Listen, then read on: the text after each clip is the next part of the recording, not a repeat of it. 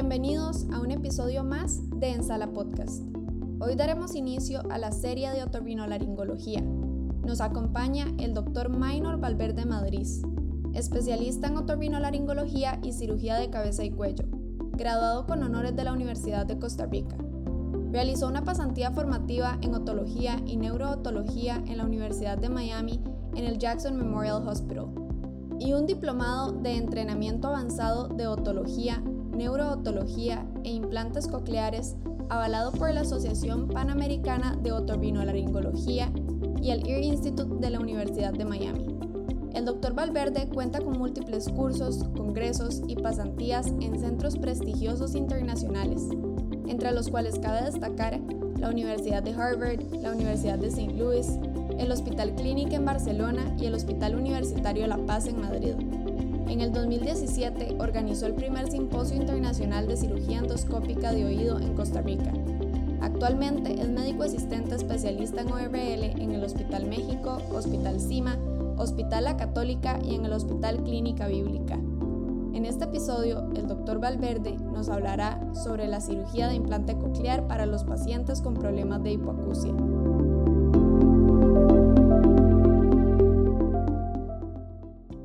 Buenos días, doctor Valverde. Muchas gracias por aceptar la invitación y ser parte de este proyecto. Buenos días, doctora. Primero quiero empezar con un agradecimiento a usted por invitarme a este podcast y aparte mío felicitarla por este interesante proyecto que está realizando, del cual me siento honrado a participar. El tema que voy a tocar el día de hoy es sobre la cirugía de implante coclear para los pacientes con problemas de hipoacusia. El implante coclear lo vamos a definir como un dispositivo o una prótesis implantable diseñada para recuperar la audición en niños y adultos con una hipoacusia neurosensorial severa profunda, donde ya los audífonos del paciente no son capaces para darle una adecuada calidad de vida. Antes de empezar con el caso clínico, voy a dar una descripción de lo que es el implante coclear. Este dispositivo, este implante, tiene dos componentes, uno externo y uno interno. El componente externo tiene varias partes. Sin embargo, voy a nombrar solamente el micrófono y el procesador de sonido, los cuales lo que van a hacer es detectar las señales acústicas del ambiente para convertir esa señal acústica en una señal eléctrica para enviar al componente interno. Este componente interno va a recibir la señal y la va a procesar para enviarla al electrodo del implante coclear. Esta parte llamada electrodo es la que vamos a introducir en la cóclea durante la cirugía para estimular eléctricamente el nervio auditivo. Los componentes interno y externo tienen cada uno un imán para que haya un adecuado acople entre ellos, ya que el componente interno es permanente dentro del oído que se coloca con la cirugía y el componente externo el paciente lo puede desconectar para dormir o para bañarse. En la mayoría de los casos de hipoacusia de pacientes candidatos a implante coclear, como es el caso del paciente que vamos a ver el día de hoy, las células ciliadas de la cóclea en el oído interno están muertas o son disfuncionales.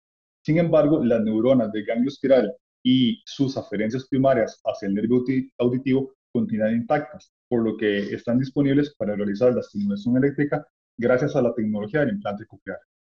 Por lo tanto, lo que, el implante va a hacer es un bypass, o sea, va a brincarse estas células ciliadas que están dañadas para llegar a despolarizar por medio de electrodos las primeras neuronas aferentes del nervio coclear. Debido a que el implante coclear lo que está haciendo es una estimulación eléctrica y no una amplificación acústica, los pacientes operados deben recibir una terapia auditiva verbal postoperatoria para que tengan un adecuado aprovechamiento de este dispositivo implantado. Es muy importante saber que esta cirugía la realizamos en niños desde un año de edad hasta adultos mayores que no tengan ninguna contraindicación médica. Por ejemplo, cómo realizar esta cirugía en los bebés que nacen sordos y que son detectados por medio de los programas de tamizaje auditivos neonatales, así también como los niños, jóvenes, adultos y adultos mayores que han ido perdiendo progresivamente la audición, ya sea por causas genéticas, traumáticas fototóxicas, infecciosas o degenerativas. El caso clínico que vamos a tocar el día de hoy es de un paciente que atendí hace dos años en el servicio de otorrinolaringología del Hospital México. Este es un paciente masculino, él es colega, él es médico general y trabaja en un hospital periférico de la Caja Costarricense del Seguro Social. Este paciente no tiene antecedentes personales patológicos, no es fumador, toma alcohol de forma social un sábado al mes, no consume drogas ni tiene alergia a medicamentos. Con respecto a los antecedentes familiares, no hay historia de hipocusias tempranas en su familia, este apartado es muy importante en la historia clínica debido a que las causas genéticas son muy frecuentes y tenemos varios casos de familias donde varios integrantes tienen un implante coclear, ya sea entre padres e hijos, hermanos, primos, tíos o sobrinos.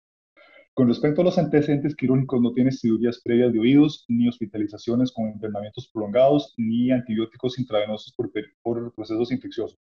Esta parte también es importante debido a los casos de ototoxicidad por medicamentos como antibióticos o tratamientos quimioterapéuticos, los cuales también son causas frecuentes de hipocusias en niños. La historia clínica de este colega es que inició con pérdida auditiva dos años antes de que yo lo valorara, lo cual al inicio era leve. Fue valorado por el URL de su hospital periférico, donde le realizó una audiometría y se comprueba que la hipocusia neurosensorial es leve, por lo que de momento no requiere ningún tratamiento. Sin embargo, a los meses el paciente nota que la hipocusia ha progresado, por lo que se revalora por su otorrino en el hospital y se evidencia que la hipocusia ha empeorado, al punto de que ya le está afectando en su calidad de vida social y laboral, por lo que se le recetan prótesis auditivas, que son los audífonos. El paciente por algún tiempo logra tener una buena adaptación con estos audífonos, o sea, él logra tener una mejor calidad social, personal y a nivel laboral se está desempeñando bien. Sin embargo, al año, él nota que su hipocusia continúa progresando, al punto que ya esos audífonos que al inicio eran adecuados, ya no son capaces de ayudarle al paciente a realizar su actividad día a día, por lo que nos envían este paciente al servicio de otorrinolaringología al Hospital Médico para su valoración. Siempre, como todo paciente nuevo, le realizo nuevamente la historia clínica y el examen físico para corroborar los datos. Realizo una otoscopía, la cual es normal, o sea, no se le ve ningún problema a nivel de los conductos auditivos externos, membranas timpánicas ni en las cajas timpánicas. Además, en la exploración neurológica, el nervio facial es normal. Por lo tanto, el abordaje que se continúa con un paciente en consulta por hipocusia y otoscopía normal es la realización de estudios audiológicos, donde el primero que se debe enviar, en este caso, como un adulto, es una audiometría, la cual es realizada por un profesional en audiología. Voy a tenerme acá para hablar sobre cómo se clasifican las hipocusias basándonos en el audiograma. La primera forma de clasificar las hipocusias es por su localización, que vamos a tener tres tipos de hipocusia. La primera es la hipocusia conductiva, que esto nos indica que el problema está localizado en el oído externo o en el oído medio. Por ejemplo, un paciente que tenga un problema, un cerebro impactado, que le cuesta escuchar, es una hipocusia conductiva. Un paciente con una perforación timpánica, un paciente con un trauma craneoencefálico que tiene una luxación de la cadena circular, o un, paciente con una patología infecciosa como un colesteatoma van a tener hipocusia de tipo conductivo. La segunda es la hipocusia neurosensorial, donde el problema está ubicado a nivel del oído interno o a nivel retrococlear. Por ejemplo, las perenniacusias, las hipocusias por otoxicidad y las hipocusias provocadas por tumores tipo meningiomas o schwannomas vestibulares en el ángulo cerebroso. La tercera es la hipocusia mixta, donde el problema está ubicado en el oído interno y además en el oído externo y o medio como sucede en la otosclerosis. Luego tenemos que clasificar las hipocusias por su intensidad, o sea, del grado de pérdida de volumen. Y vamos a tener hipocusias leves cuando el daño está entre los 20 y los 40 decibeles, hipocusias moderadas cuando el daño está entre los 40 y los 70 decibeles, hipocusia severa cuando el daño está entre los 70 y 90 decibeles, y una hipocusia profunda o que ya el paciente está prácticamente sordo de ese oído cuando es mayor a los 90 decibeles. También tenemos que clasificarlas por su lateralidad, o sea, si es una hipocusia en el oído derecho, oído izquierdo, bilateral o si es asimétrica. Y el último punto de clasificarlas es el momento de aparición, ya sean por hipocusias prelocutivas, o sea, antes de que el niño em, eh, aprenda a hablar, hipocusias perilocutivas, en el momento que el niño se adquiere de lenguaje, y las hipocusias poslocutivas, que son una vez que uno ya tiene lenguaje. Por ejemplo, una persona como uno como vos, que perdemos la audición y ya sabemos hablar, somos unas hipocusias postlocutivas. En el caso de nuestro paciente, el audiograma nos revela una hipocusia neurosensorial severa bilateral postlocutiva. Eso ya es el nombre completo del, del problema que está teniendo el paciente. Una vez que ya tenemos determinado el tipo de hipocusia y un diagnóstico presuntivo según la otoscopía y apoyado por imágenes médicas, procedemos a la evaluación de las opciones de manejo ante un paciente con hipocusia donde podemos tener opciones no quirúrgicas y opciones quirúrgicas. Dentro de las opciones no quirúrgicas que tenemos para los pacientes con hipocusia, tenemos los audífonos. Sin embargo, en este caso, el paciente ya los utilizó por un tiempo, fueron beneficiosos, sin embargo, ya la hipocusia ha progresado más al punto de que los audífonos del paciente ya no son suficientes para él, por lo que tenemos que buscar otras opciones. Dentro de las opciones quirúrgicas para la audición, esto va a depender del tipo de la patología. Por ejemplo, si tenemos una perforación timpánica que le está provocando una hipocusia al paciente, le realizamos una timpanoplastia endoscópica. Si tenemos una luxación de la cadena ocicular, le realizamos una ociculoplastía. Si tenemos un paciente con una fijación del estribo Como pasa en los casos de autoesclerosis, le realizamos una estapedectomía endoscópica. En los casos de tresis aurales, donde hay una hipocusia conductiva, estos pacientes pueden ser candidatos a implantes de conducción ósea tipo baja. Pero en este caso, donde tenemos un paciente con una hipocusia neurosensorial severa, bilateral, postlocutiva, ninguna de las opciones anteriores son adecuadas y este paciente es candidato a una cirugía de implante coclear. A nivel institucional de la Caja Costarricense del Seguro Social, el programa de implantes cocleares nació en el Hospital México, donde se, realizó la primera cirugía en el 2002 y actualmente nuestro servicio continúa liderando este programa nacional, por lo que realizamos la valoración de todos los pacientes adultos del país que son candidatos a esta cirugía y también realizamos la valoración de la mitad de la población pediátrica del país como hipocusia que es candidata a cirugía de implante coclear. Una vez que hemos captado al paciente candidato a implante coclear, se procede a incluirlo dentro del programa, el cual lleva una serie de valoraciones multidisciplinarias por varios servicios los cuales son fundamentales para poder decidir en forma conjunta si el paciente es candidato para la cirugía. La primera valoración siempre es por parte de nosotros como especialistas en otorrinolaringología, donde vemos el paciente para ver si cumple los requisitos médicos y quirúrgicos. Y para esto nos apoyamos siempre en estudios de imágenes tipo TAC o resonancia magnética de los oídos para ver si el paciente tiene una eh, anatomía normal, una anatomía adecuada y para evitar complicaciones. El segundo paso es la realización de una serie de estudios biológicos por parte del Servicio de Audiología, donde solicitamos la audiometría. Este paciente ya la tiene, sin embargo, la vamos a complementar con estudios como la impedanciometría, que nos va a medir a la presión de los oídos, el campo sonoro con audífonos, y además es fundamental realizar estudios electrofisiológicos como potenciales evocados auditivos de tallo cerebral y emisiones autoacústicas para hacer una valoración de la vía auditiva. En este punto, si el paciente es médicamente y audiológicamente candidato, se procede a solicitar las valoraciones por parte de los servicios de terapia de lenguaje, psicología y trabajo social. Y posterior a esto, se lleva al paciente a una junta médica llamada Comisión de Implante Coclear para la debida aprobación de la cirugía.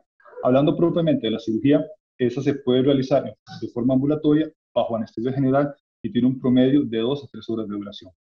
La gran mayoría de pacientes que requiere un implante coclear tienen el oído sano, lo cual hace que la cirugía sea anatómicamente más fácil de realizar en comparación con los casos de pacientes con cirugías por crónicas.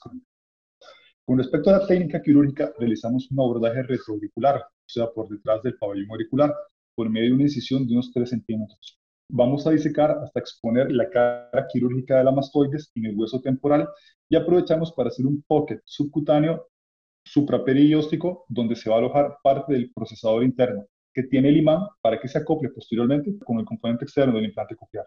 Luego vamos a realizar una mastodectomía con una timpanotomía posterior, que esto quiere decir que vamos a abrir la mastoide desde el hueso temporal utilizando un taladro otológico y haciendo todo esto bajo visión microscópica.